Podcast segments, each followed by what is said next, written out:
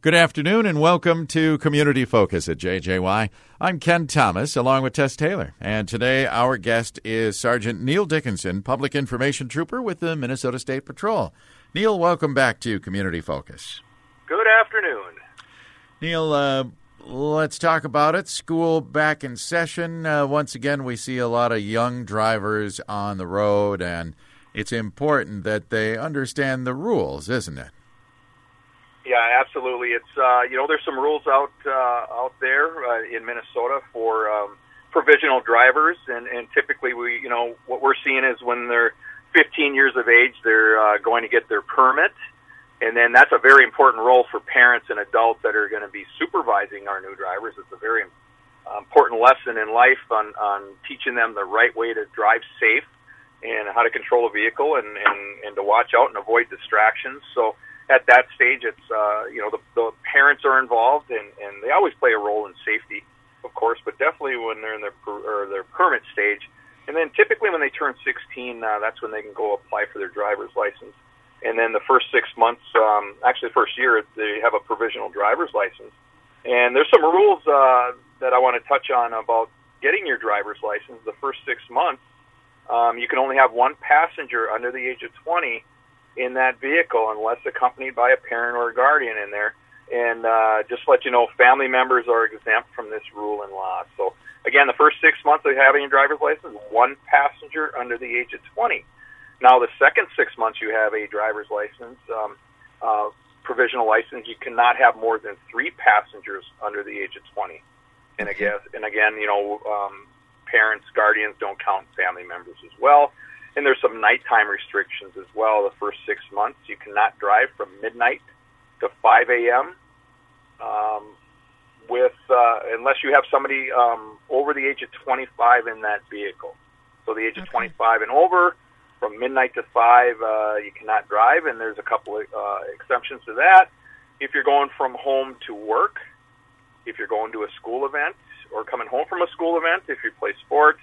Uh, typically is what we're seeing there, and if you're going to work or an employment. So just want to get that information out for our new drivers. Um, all that's going to be covered when they get their driver's license. Um, and we encourage the parents to uh, yeah. attend the what we call the point of impact uh, presentation. It's usually given by uh, law enforcement officers across the state of Minnesota. Um, I, I do those typically up in my area, and uh, we usually get a really good turnout when it comes to that. Mm-hmm. And we talk about safety, you know, with the new drivers and what to watch out for. What are we seeing um, on our roads? What's causing crashes? And the parents are also invited to that. So I think the parents learn a lot, um, as well as the new drivers, on what to look for, look out for and how to keep their team safe.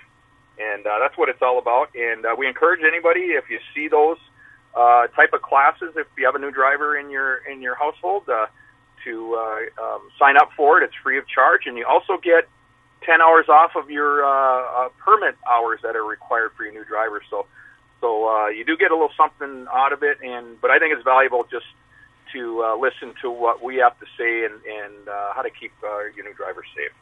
Very good, and I'll say it because teen drivers uh, put down the cell phone.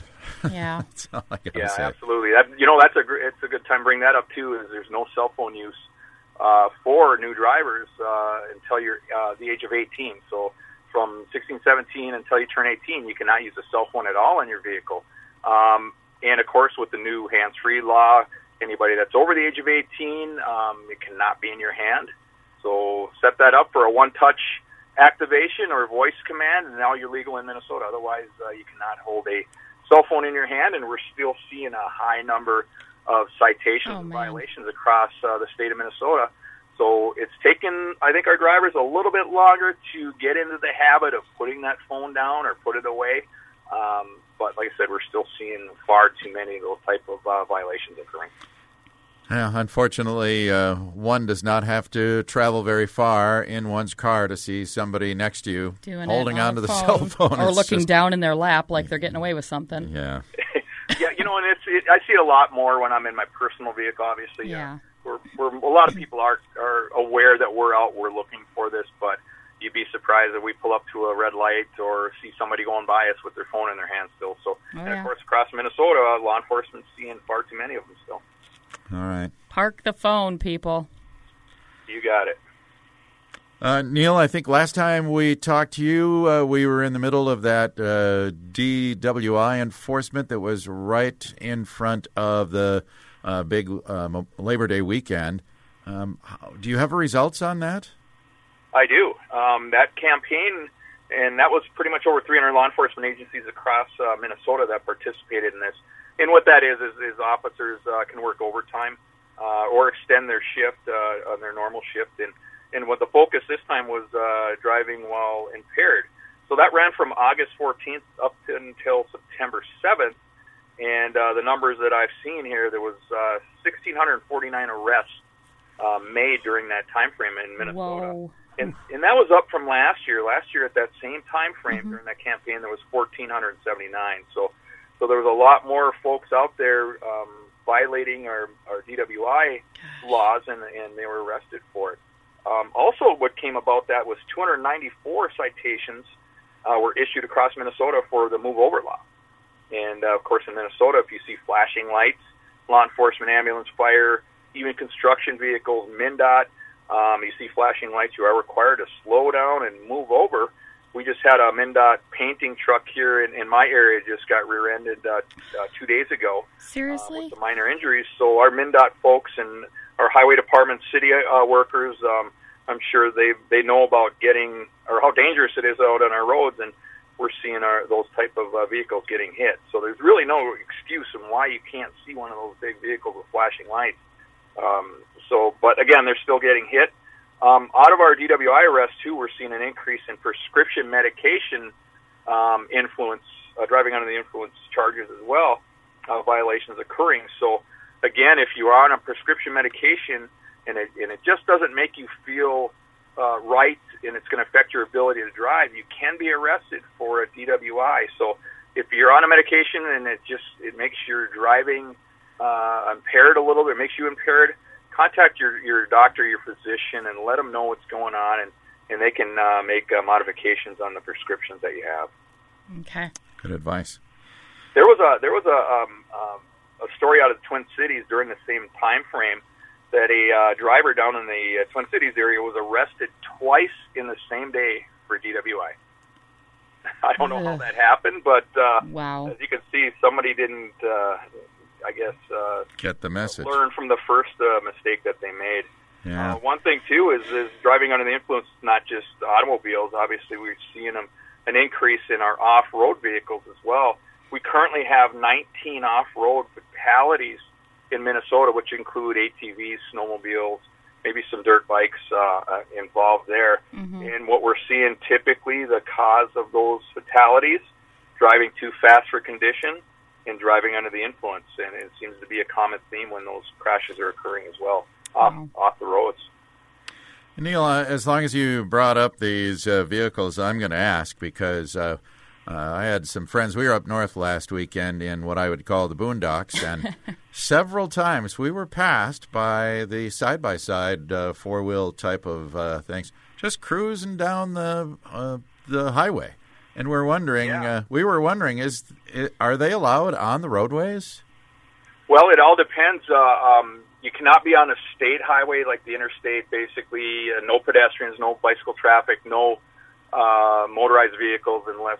Uh, they're, you know, they're automobiles, pickup trucks, uh, tractor trailers. So on the interstates, it's uh, they cannot be out there.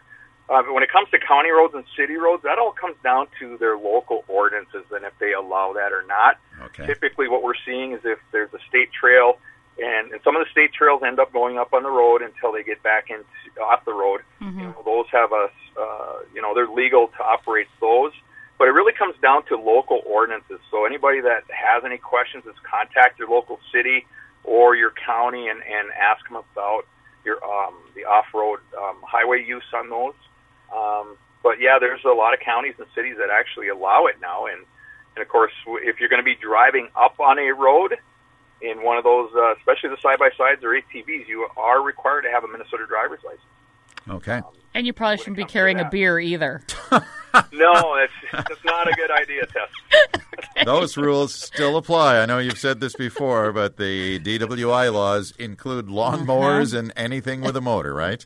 Absolutely, and that's anywhere within the state of Minnesota. A lot of folks think that, well, I'm on private land, I cannot get a D W I. Uh, that's that's wrong, and the, the law applies anywhere within the state of Minnesota. Okay, good to know. Good reminders. That's why we have you on. You Neil, got it. It uh, seems to me that uh, the State Patrol and law enforcement have an open investigation here in our listening area down in the Piers area concerning a hit and run. Is that still an open investigation? It still is. We're, it's an active case. We're still looking for any information, if anybody happened to see or hear or, or anything that pertained to a uh, fatality or a fatal hit and run uh, of a vehicle versus a pedestrian. And it happened on Highway twenty-five just north of Pierce on Sunday, September thirteenth. We kind of narrowed down the hours from about five thirty in the morning to six fifteen a.m. Okay. Um, so if anybody has any information or might have seen or heard anything about that uh, pedestrian hit-and-run fatality, um, we encourage you to call um, Sergeant Lance Turcotte. He's our investigator out of our Brainerd State Patrol Brainerd District. Um, and his number is area code two one eight, three one six, three zero two six. Again, two one eight, three one six, three zero two six, Sergeant Lance Turcotte. Um, if you cannot get a hold of him um, directly, leave him a message, and uh, he's still looking for additional information that will help us in that investigation. Do we have any information on the make or model of vehicle, or is that still just not known?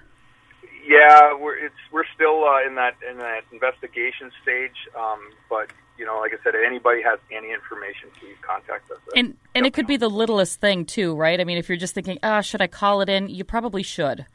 Absolutely, yep. Any anything if you're in that area, like I said, if you heard or seen anything, we'll definitely uh, listen to what you have to say. That'd be good. It might help us out. Very good. The family would probably be very grateful. Yes.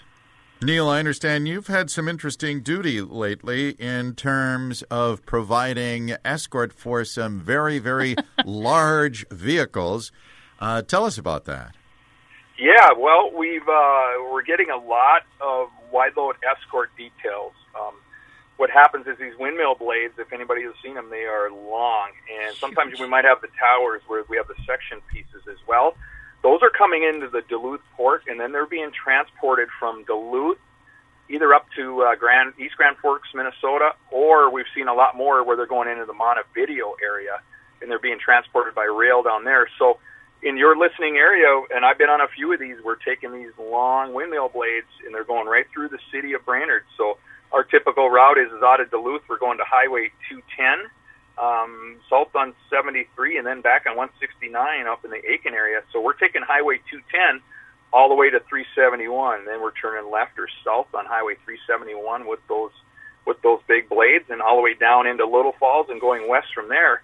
So just a reminder, if you see us coming, please slow down and give us some room. Um, we're going to do what we can to keep everybody safe in there, but these big rigs cannot travel that fast. And it takes us a while to make a turn. So on Highway three seventy-one and two ten, uh, it's going to take us quite a bit. So please be patient with us if you get behind us or if you're waiting for us. We've had a couple close calls already this year where some vehicles are pulling out in front of us. I know one just recently by three seventy-one. Um, a vehicle pulled out where the driver had to uh, do a maneuver, or a evasive maneuver, oh, and, and just think about it, they cannot slow down or stop while they're they're uh, hauling these big items. So, and if so give us some room if you see us, um, and you know if we, if we get behind us, we're gonna pull over and let you pass if we're going that slow. So just be patient with us. And those things, I mean, if you're seeing something like that, take it in because it's a it's a cool thing to see. Those things are massive.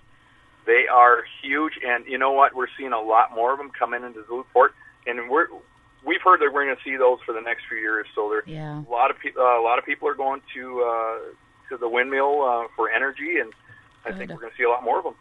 All right, bring them on. There you go.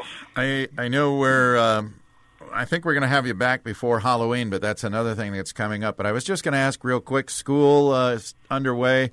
Uh, how are we doing on school bus issues this year, Neil? Yeah, we you know we still hear a few uh, um, stop arm violations, and one is, is too many. Uh, last year there was over twelve hundred of those citations issued in, uh, in twenty nineteen, Jeez. And you're looking at about a five hundred dollars fine if you're going through a school bus uh, stop arm or the red lights. So a reminder for everybody, if you see them yellow amber lights on a school bus come on, guess what's coming out next, you know, the stop sign and the, the flashing red lights. And you're going to have students um, boarding and, and, and unloading these school buses during the day. So give them some room and slow down. Um, and then also for crosswalk safety, remember, crosswalks, either if they're marked, we are required to yield to a pedestrian that wants to cross in a crosswalk.